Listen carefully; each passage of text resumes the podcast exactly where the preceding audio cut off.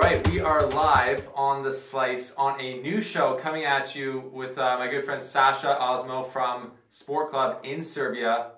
This is the Saša and Steven show on The Slice. It's a tongue twister. How are you, Saša? I'm fine. Thank you. Thank you for having me. I'm really looking forward to doing this show with you. And of course, like, subscribe, and follow us on every possible media channel and social networking channel. Every single thing on the internet, you got to find the show. But yeah, thanks for being here, guys. This is, like Saša said, a new show on The Slice where we're going to be talking about, you know, he's from Serbia, I'm from Canada, two, I would say, developing new tennis nations. We're going to be talking about, you know, the biggest topics, a lot of Djokovic topics, because Saša's obviously got some good insights into that, into the great man Novak Djokovic. So on this episode, the first ever show, we're going to be talking about, was 2021 Novak Djokovic's best year? And some of you might have strong opinions on that. I know Saša might.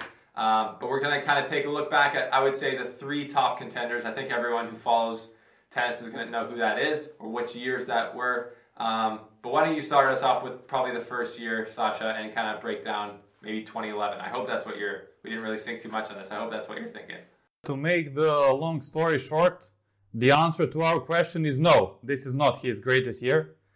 In my opinion, the best year of Novak's career is 2015. To be more precise, that stretch from the beginning of 2015 up to and including Paris 2016, that was for me the most dominant period in the history of tennis by one player. But let's talk about 2011 first, because I feel that some of the Novak fans are especially fond of this year because this was the year Novak broke through. And actually the year 2011 for Novak started in 2010. I think there were two crucial key points for him having the year he had in 2011. That was saving two match points in the semis of the US Open against Federer, and even more crucial, winning the Davis Cup with Serbia.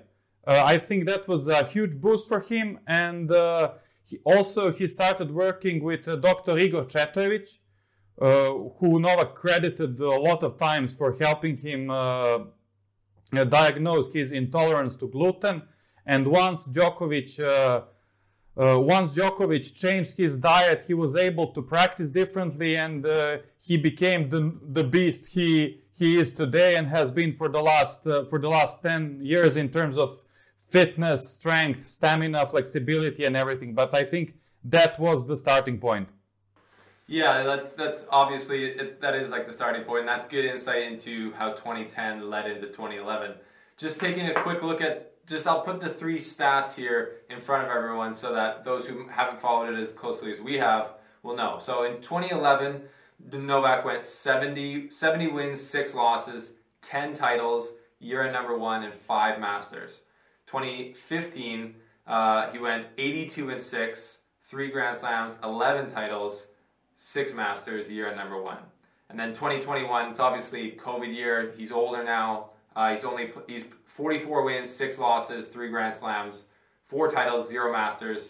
He really hasn't played in many Masters, so it's kind of a different year. It's hard to compare, and like Saša said, yeah, this year is probably not his best year. But I think the main debate is it 2015 or 2011?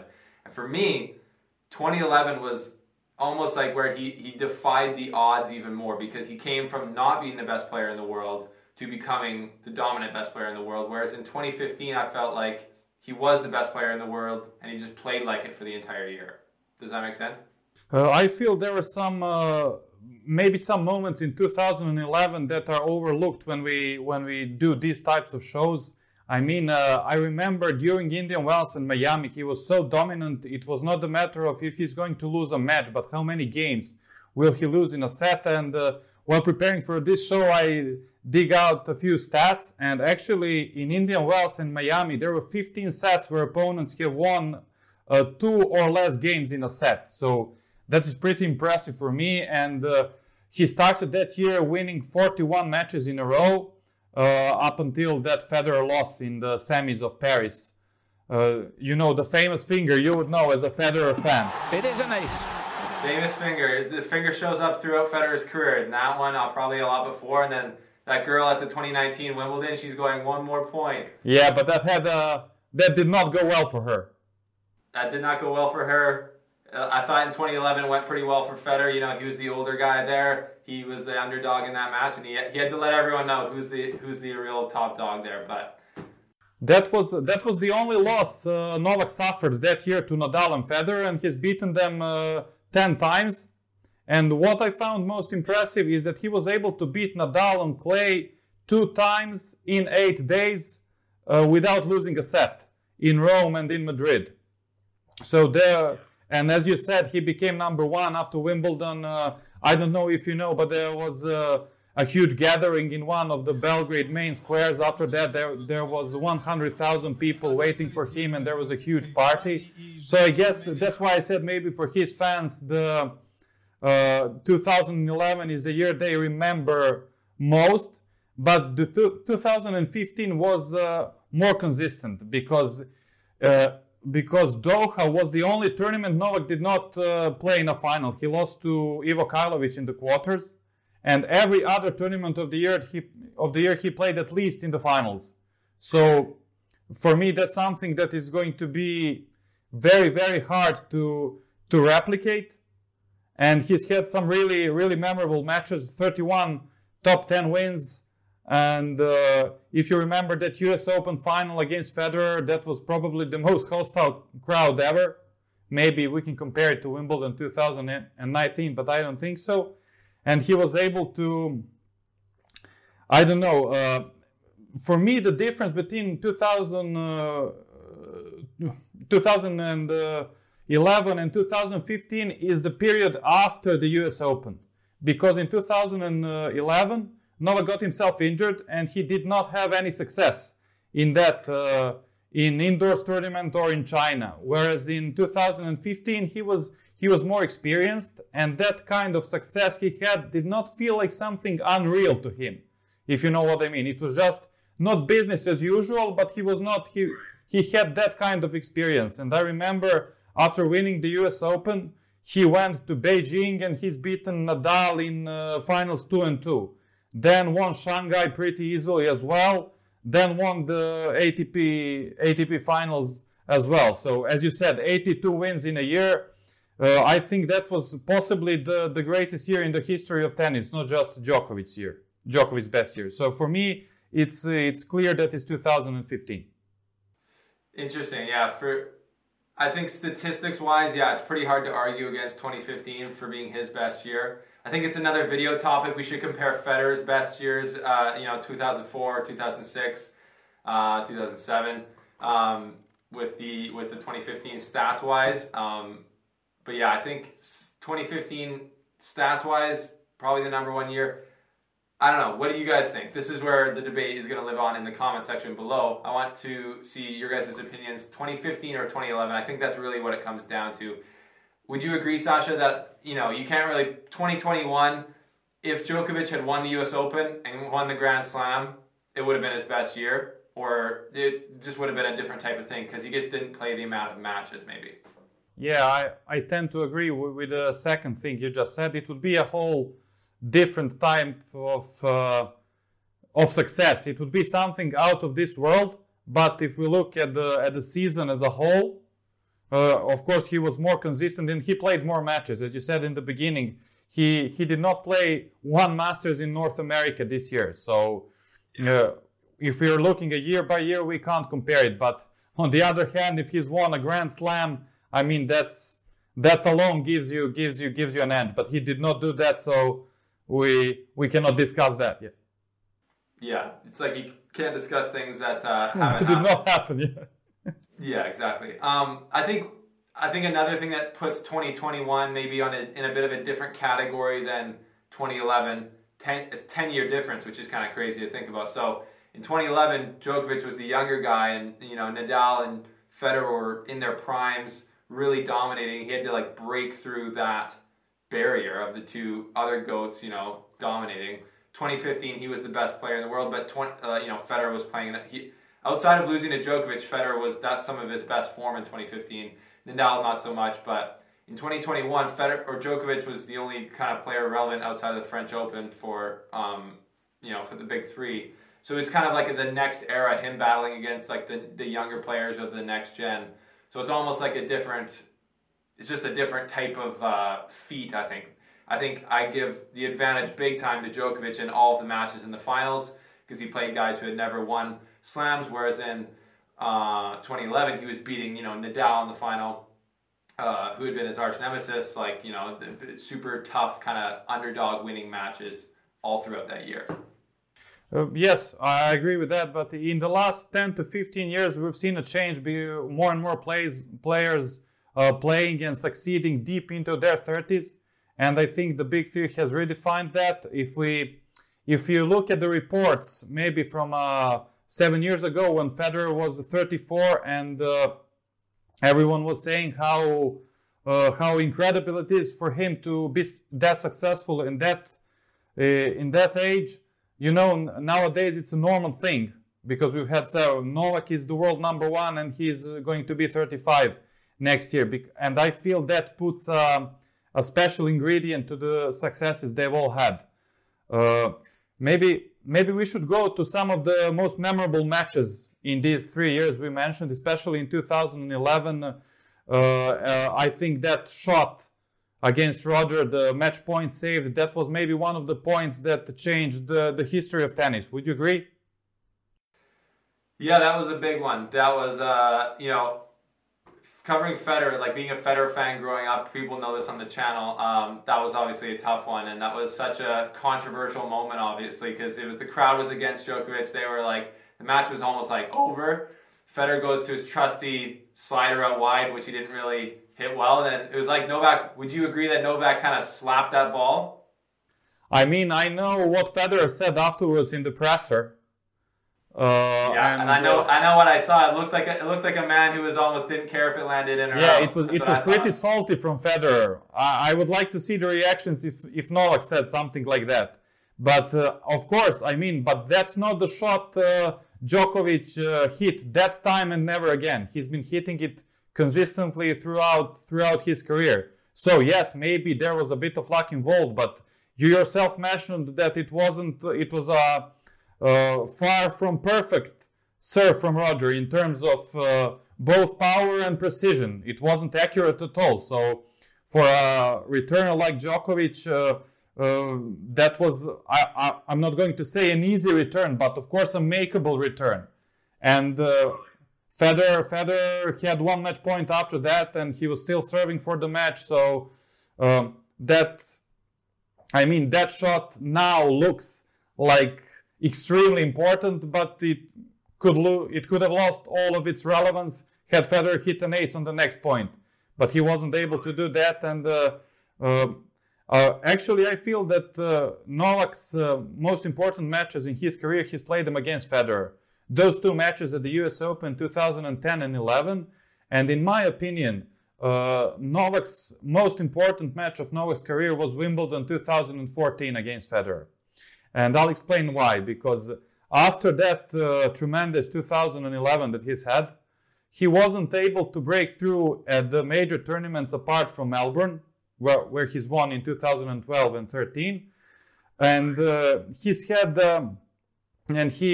started working with Boris Becker at the end of 2013, but it did not go well in the beginning because he lost in Australia, and everyone was starting to wonder why did he hire Becker, and I remember how much controversy was around Djokovic hiring Becker. Not many people thought that it was a great choice. So if Novak had lost that match at Wimbledon in 2014, having been 2-1 and 5-2 up in the fourth, that could have been a huge blow. But the moment he's won that match, he was able to, I think, shift to a different gear, and he became a different player. He did lose in the US Open 2014, but I feel that his preparation for that tournament was not ideal because he got married and there was some other stuff as well. But what I really feel is that his 2015 started in the Wimbledon finals 2013 and shaped him into a player that he was yet to become. Interesting, and it's interesting to hear that perspective kind of from, obviously, you know, you're in Serbia, you're like covering kind of the inside following of Djokovic's career path through those times, because those are some details like I never would have really known watching from the outside a bit more. Yeah, I think 2011, the US Open final, or was that the semifinal, I guess, against Federer? Yeah, that shot, yeah, that match, getting over the hump there, sticking it to Federer, totally was like one of his biggest matches. And the way, super big in his career story, you know, when the books get made, when the videos get made, with the crowd, where he's giving it to the crowd after he wins that point, goes like this. 10 years later, at this year's US Open, right, he's losing, he's not winning this match, and the crowd, he's kind of has like a you know, redemption moment with the crowd where they're actually like cheering him on. He's crying because he can feel their support that he's actually, turns out he's wanted that support for so long. That's maybe why it bugged him so much, because he actually cared that the fans would get behind him. And then that was a really, I feel, 10 years later, it was an amazing kind of tie into the crowd support, maybe them getting back on good terms. I'm excited for 2022 US Open. I feel like it might be more on level ground. It just shows you that it doesn't really matter for the outcome of the match who the crowd supports. I mean, it can be relevant maybe in some portions of the match, but maybe Novak is the best example that he was able to fight through adversity many times with some of the most hostile crowds ever. And then when they finally supported him, he was... But I think there was a lot that went on into that US Open final. I think there was the pressure that was building up practically from... his first round at Wimbledon, and he was able to deal with it in a way, and maybe he was a bit physically, not maybe, but certainly he was not physically at his best, and I think it was a combination of him physically being a bit exhausted, having played tough five-setter with Zverev and losing the first sets in the previous, I don't know how many rounds, and of course the pressure that, I mean, it got to him. You could tell. I mean, especially in that third set, he was, I don't remember that I've seen Novak so lost on a tennis court when that third set began. You could tell that there was no more strength in him to make one of those turnarounds that we're used to see from him. And somehow I feel, I don't know, if Tsitsipas maybe watched the finals of the US Open, he was like, why didn't he do that against me in Paris, you know? Because I feel Medvedev himself, he was expecting that he would have to play a whole lot better to win his first Grand Slam title. But this was one of the rare occasions where Novak did not make the opponent play his absolute best to win. Yeah, and I think you're right. Tsitsipas was probably watching it and he's like, what, Djokovic, what are you doing? You came back and ripped my heart out in the French Open final. And then, Medvedev, I think, you know, that is...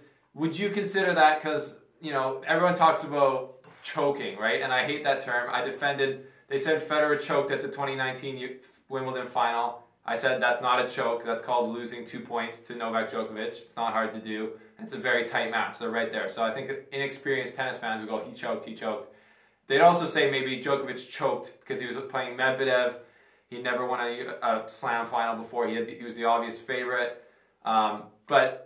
with all the pressure that you talked about mounting on him, you know, and he's 34 and a half. Like we said, it's normal for them to be good now, but it's not an advantage anymore. He's 34, Medvedev's like 25.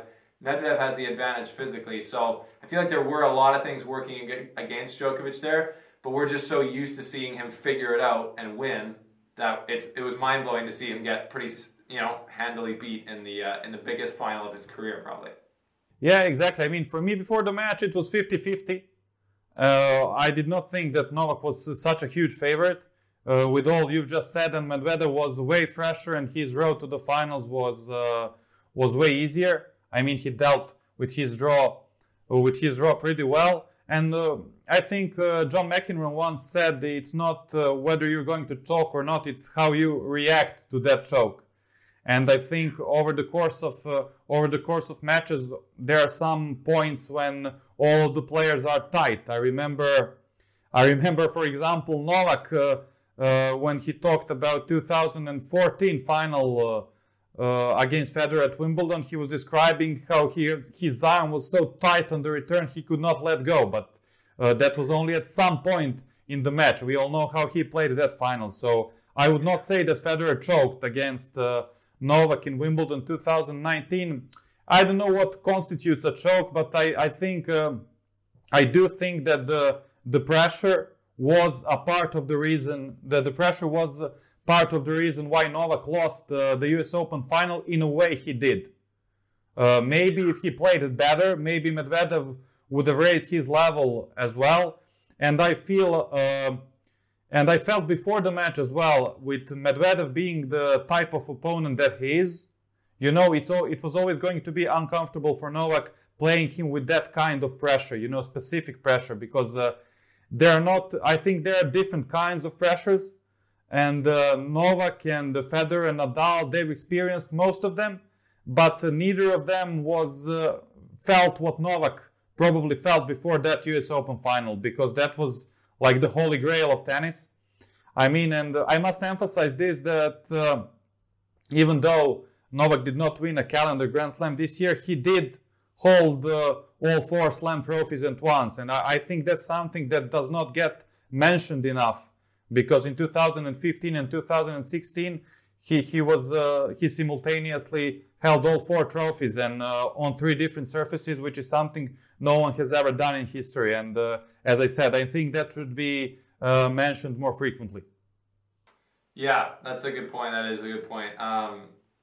That was a crazy time of the tennis, and that was the 2015 year that we're talking, 2014-2015 year that we're talking about. I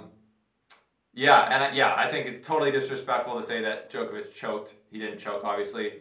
There was always going to be a time when you know the younger players got confident enough, got strong enough, whatever, to finally match Djokovic or Federer and Nadal in a final. And this is when it happened. And now Medvedev's obviously like he's just a totally bad man on hard courts.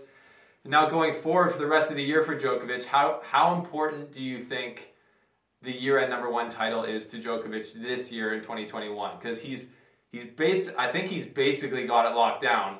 He's obviously the year-end #1. He's won 3 slams, but I think there is a chance that if Medvedev won Paris and the World Tour Finals, he could pass him. I think it matters a lot more to his fans than it does to him. I think that after his loss to Medvedev in the press conference, he wasn't even sure if he was #1 at that point as well. And you can see by his scheduling and by the way he's preparing for these tournaments that Djokovic was always very transparent and clear about his goals. And that is something that people tend to notice, but he is always open not only about goals, but about the things that are not his priorities anymore. And after he was able to secure the historic #1s with most weeks in #1, he said plainly, "I'm now switching my priorities." And you could hear him say about after he lost in the Olympics bronze medal match that from this point on in my career, the only thing I'm focusing on are slams and performing for my country. And by the choice of tournaments he made up until the end of the year, you can see that that's true, because he's playing Paris, he's playing Turin, and then he's playing Davis Cup, which I don't think many expected him to do. And considering that that he's still in Belgrade, that he's not in Paris, I don't expect to see the best of Novak in Paris. And I think he. I read something, I think that was one of our colleagues, I can't remember who, but I think it would be wise for Novak maybe to have played Vienna, to go to Vienna and just, you know, play for the sake of it. Because since his first round at Roland Garros, every match for him was a do or die, you know. Yeah. Roland Garros, Wimbledon, Olympics, US Open. He did not have a chance to, you know, loosen up and play freely and just, as I said, play for the sake of it. And I think maybe he will use Paris Masters as that kind of tournament to be able to maybe get a couple of matches in and to be in a good shape for Turin for the ATP Finals. Yeah, I hope he can get back to his kind of just playing in his free way and without as much